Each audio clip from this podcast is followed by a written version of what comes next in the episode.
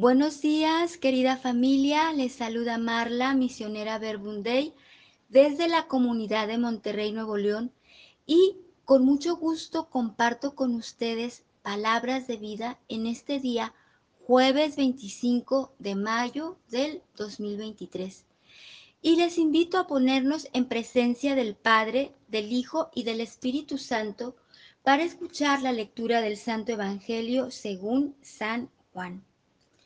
No ruego solo por estos, sino también por todos aquellos que creerán en mí por su palabra, que todos sean uno como tu Padre estás en mí y yo en ti.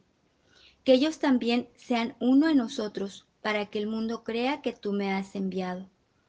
Yo les he dado la gloria que tú me diste, para que sean uno como nosotros somos uno, yo en ellos y tú en mí Así alcanzarán la perfección en la unidad. Y el mundo conocerá que tú me has enviado y que yo los he amado a ellos como tú me amas a mí.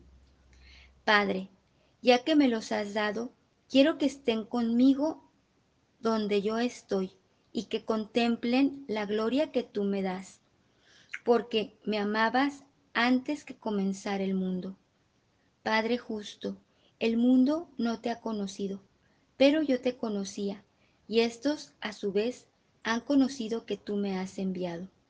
Yo les he dado a conocer tu nombre y se lo seguiré dando a conocer, para que el amor con que tú me amas esté en ellos y también yo esté en ellos.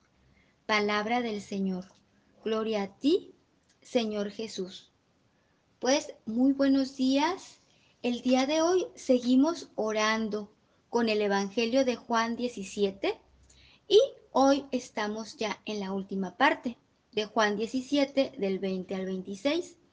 Y para mí este Evangelio es bellísimo porque es también uno de mis favoritos, porque nos muestra la oración de Jesús.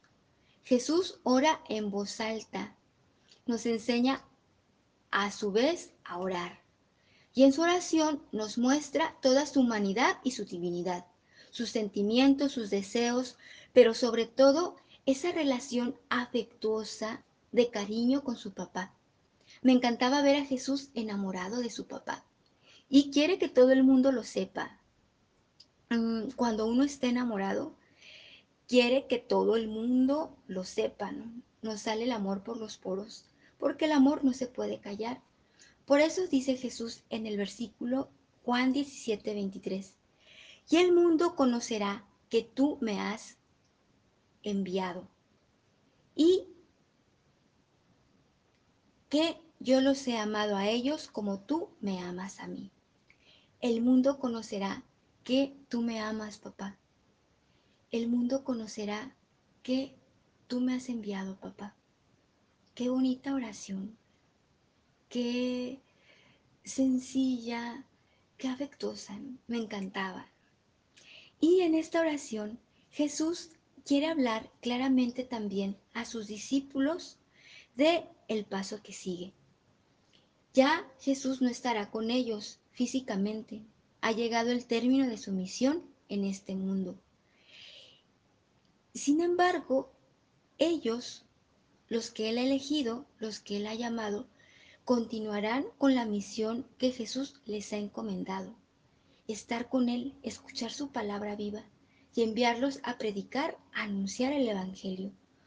Pero antes de irse, quiere dejarles a los discípulos su legado, su herencia, quiere dejarles el tesoro, la clave para que ellos continúen la misión. ¿Y cuál es?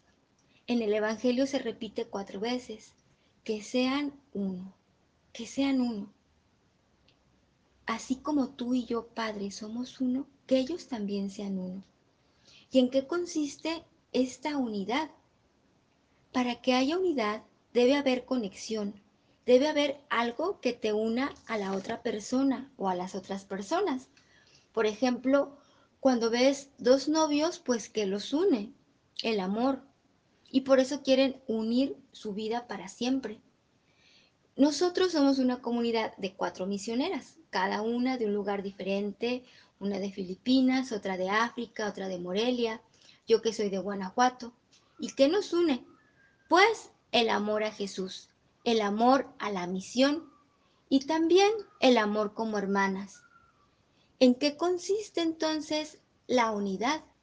En que Jesús nos une a Él con su mismo amor. Así como el Padre lo ama a Él, Él nos ama a nosotros. Por eso dice en Juan 17, 22, que sean uno como tú y yo, Padre, somos uno, para que el amor con el que tú me amas esté en ellos y también yo esté en ellos. Ser uno es descubrir que estamos unidos a Jesús por su amor. Somos de Jesús, nuestra vida le pertenece a Él. Por eso compartimos con Jesús sus mismos sentimientos, sus alegrías, sus tristezas, sus sueños, sus deseos y ¿Cuál es el deseo de Jesús? Pues que seamos uno, que se pueda manifestar el reino de amor, el reino de Dios, en donde cada persona ocupe su lugar y despliegue sus capacidades al máximo, en donde cada persona viva su dignidad de hijo de Dios, en donde cada persona vale por lo que es y no por lo que hace.